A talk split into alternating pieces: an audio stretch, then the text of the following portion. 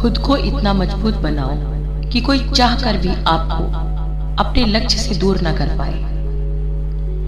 खुद की तुलना किसी और के साथ बंद करो। तुम सबसे बेहतर हो।